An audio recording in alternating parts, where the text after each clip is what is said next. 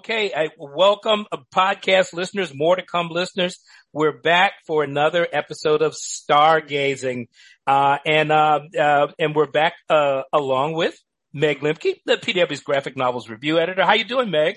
I'm doing well. I'm glad to be back with you. And then, as everyone knows, it's Calvin Reid. I'm the senior news editor of Publishers Weekly, and I'm uh, editor of uh, PW Comics World, our online coverage, and uh, a co-host on More to Come. So, uh, what are we going to talk about this uh, uh, in this episode of Stargazing? This is a very special episode of Stargazing because Publishers Weekly just uh, released our summer reads feature, which is a list of books that we think folks might want to pick up for this unusual summer. Um, maybe bring to the beach, maybe sit out on your fire escape. And along with that, we, we do staff picks. Everybody on the whole staff gets to pick a favorite title that's appearing in the summer. And so Calvin and I each picked one and we're going to talk about those books today. And then I'm going to mention the rest of the comics, summer reads picks and encourage you all to find the future online and check it out to check them out. Why don't you? Yes. So, uh, why don't you want to start big or how you want to do this? Sure. So my staff pick on the summer reads was My Begging Chart by Keiler Roberts, published by Drawn and Quarterly. Keiler used to be published by Koyama, and so this is her first book with D&Q. Mm. I hmm. think we might have talked about Keiler's work on the podcast in the, in the past. She's, she's gotten starred reviews a few times. This was also a starred review actually, as well as separately being picked by me hmm. for mm. my staff pick. Um, I, I really love Keiler's work. I've loved her work work for years. And I think that each of her books follows a similar, not formula, but style. They're diary mm-hmm. comics that are short, have a kind of staccato rhythm, um, that very much for me is accurate to the experience of being what she writes about, uh, a mother who's trying to do art and live and have an intellectual life alongside the, the daily requirements of parenting. And this this book, um, first with a new publisher, has a very particular element that I found really moving, uh, which is that it's also a kind of diary of her progression of MS. So she was diagnosed with mm. MS in a prior work, and it, it's it's in some ways lightly addressed in an explicit way in the book, but every comic, you know, in a way you see, especially if you've read her prior books, the way it's affecting her day to day experience. So a lot of the vignettes um, and interactions that you might have seen in prior works are now happening with Keiler lying down, for example. There's just mm-hmm. these very subtle ways you see an adjustment of her life to accommodate um, her illness. And I, I wrote in my summer pick write up that it's a kind of quietly radicalization of illness as daily life. So if you mm-hmm. are, if you are someone who is, is living, working, parenting with an ongoing progressive illness like this is the, there are just adjustments and then you still do all the things you did before, yeah. but in a different mm. way. Um, she has a really amazing sense of humor. She just cracks me up so much. Um, it's just this sort of ability to see everything. She's a slightly askew gaze and she just captures just the weird moments. You know, there's a lot of her and her daughter playing dolls together and like the weird stuff her kid says. Um, just like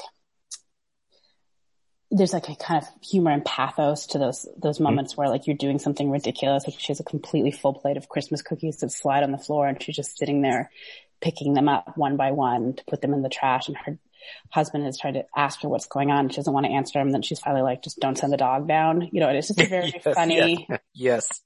moment.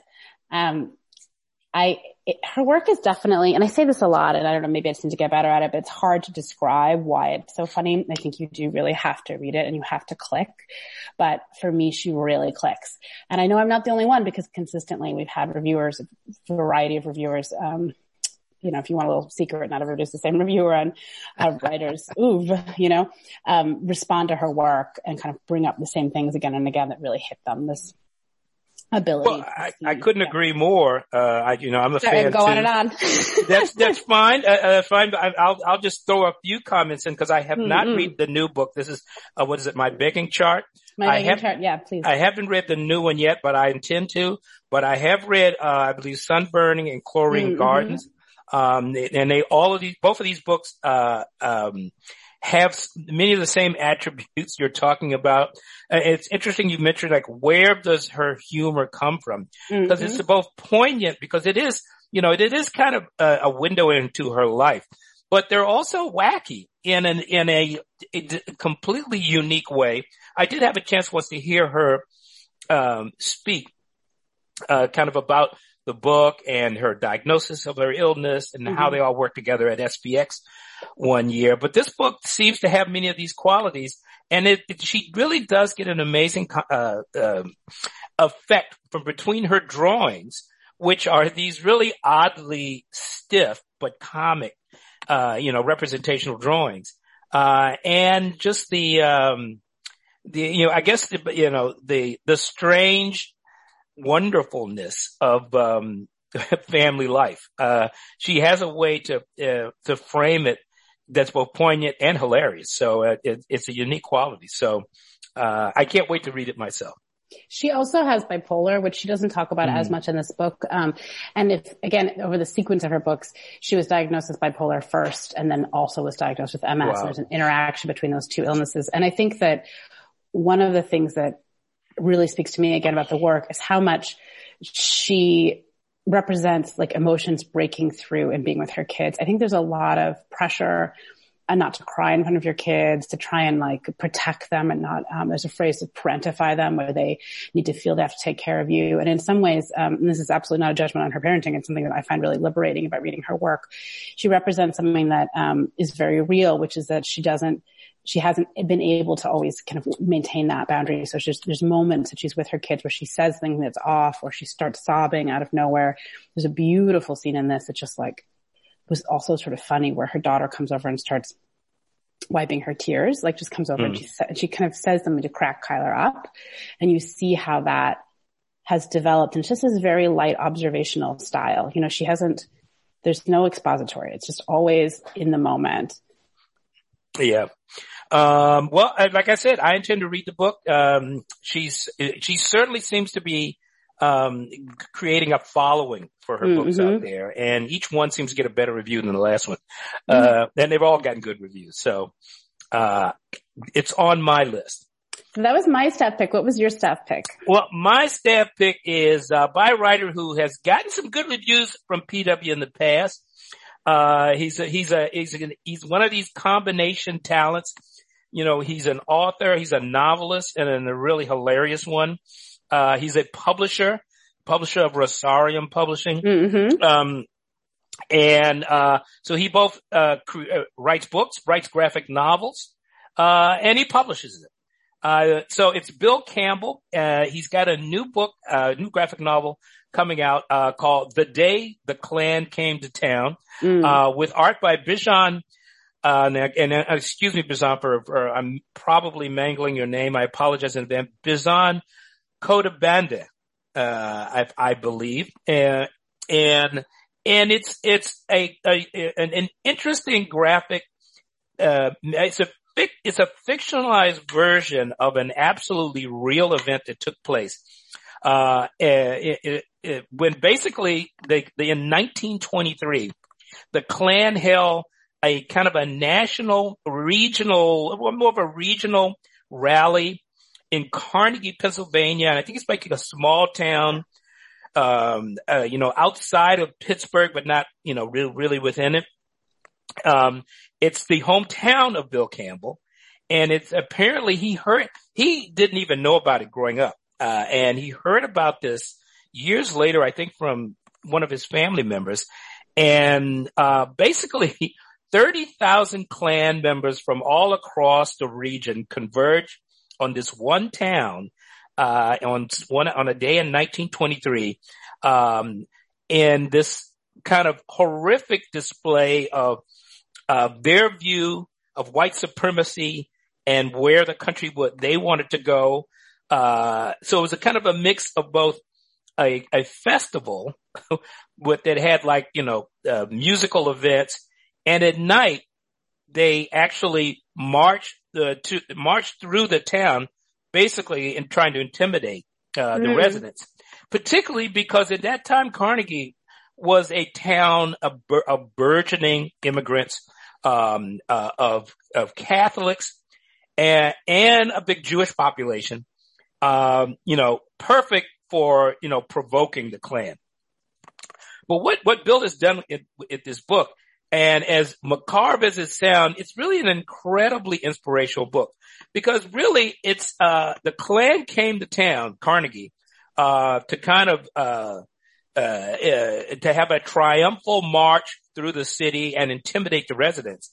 But you know what? The residents had other ideas. Mm. Um, what part of the book that's really great is it flat there, it, it, it, it, it opens with a series of flashbacks, both to how the Carnegie, the, the town leadership of Carnegie went, um, to state authorities begging them to send out troops to fight to keep the Klan away from the town.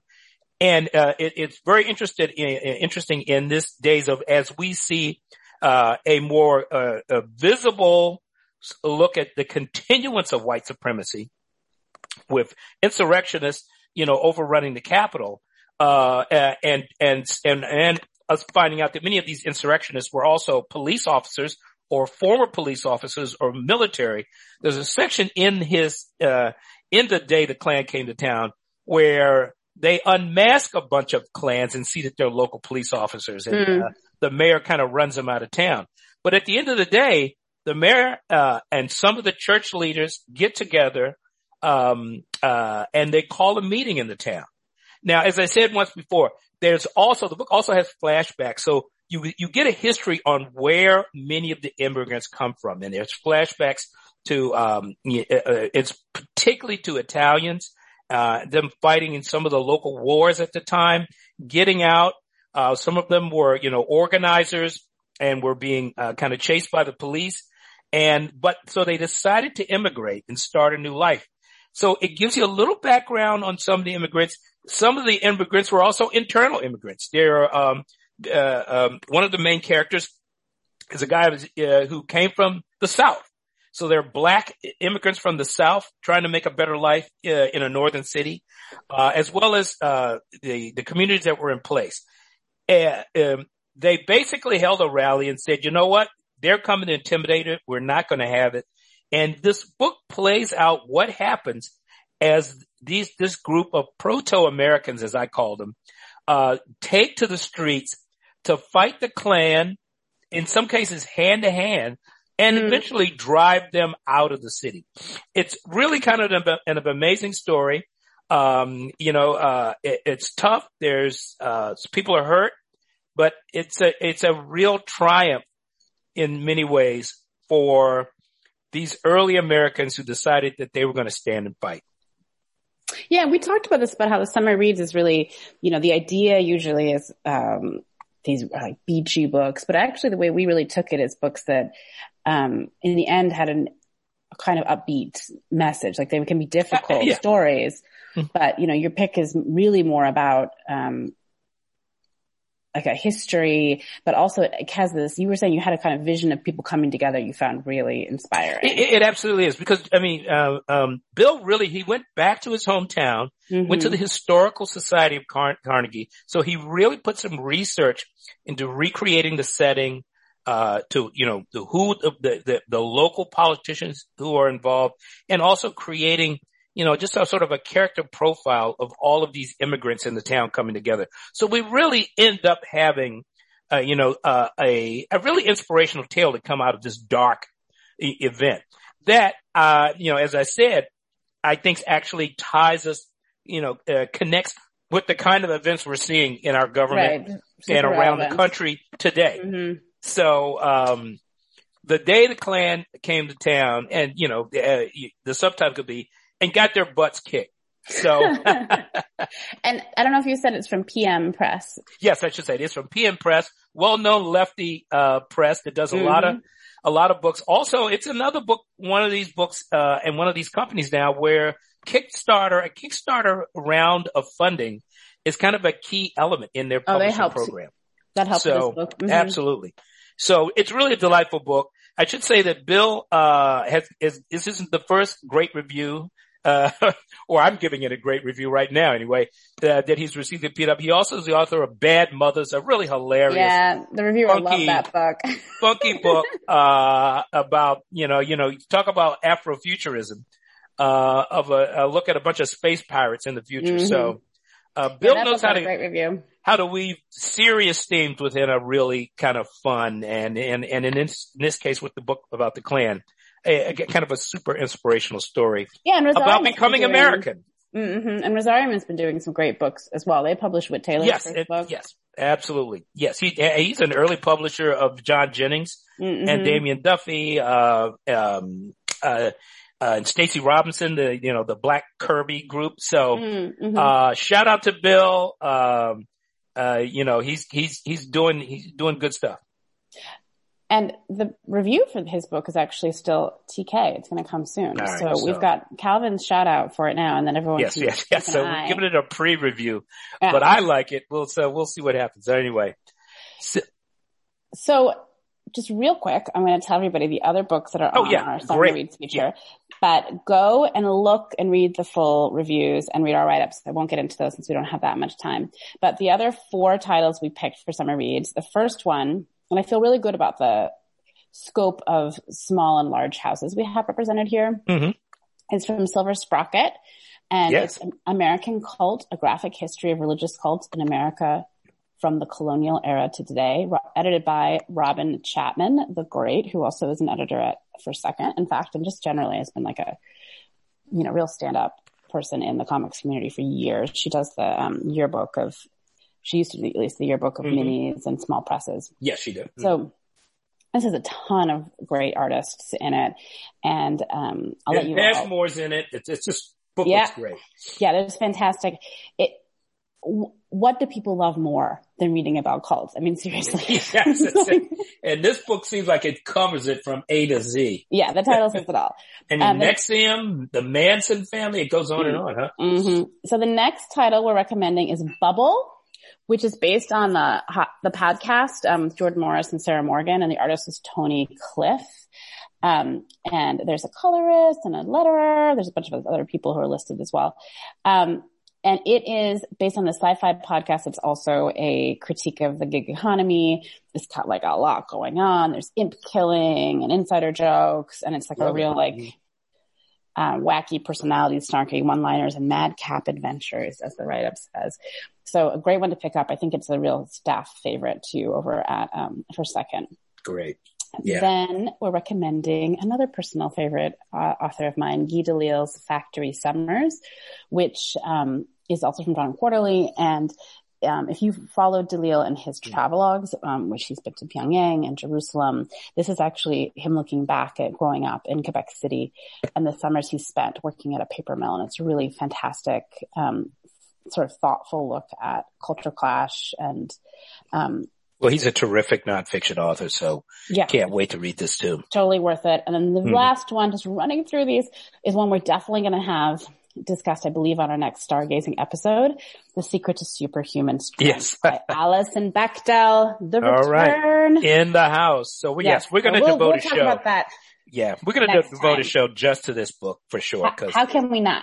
it's because it really it's been a while since she's had a book, um, uh, and and it, uh, this book provides great insight into her own development. Yeah, in- so we'll talk so about it next ways. time. I mean, so Yeah. few few comic artists have so completely broken into general culture and um, American thought and the way that Bechdel has. You know, she has the Bechdel test named after her. Um, so we'll we'll get back to that. But these are these are four to check out, and you know, we'd love feedback. Tell us what you think. There you go. All right. And so on that note, well, um, good to talk to you, Meg. Uh, it's always good to hear what you, uh, what you think is interesting to read out there. So we'll have to do this again real soon. Yeah, absolutely. Thanks, everybody. All right. Take care. Bye.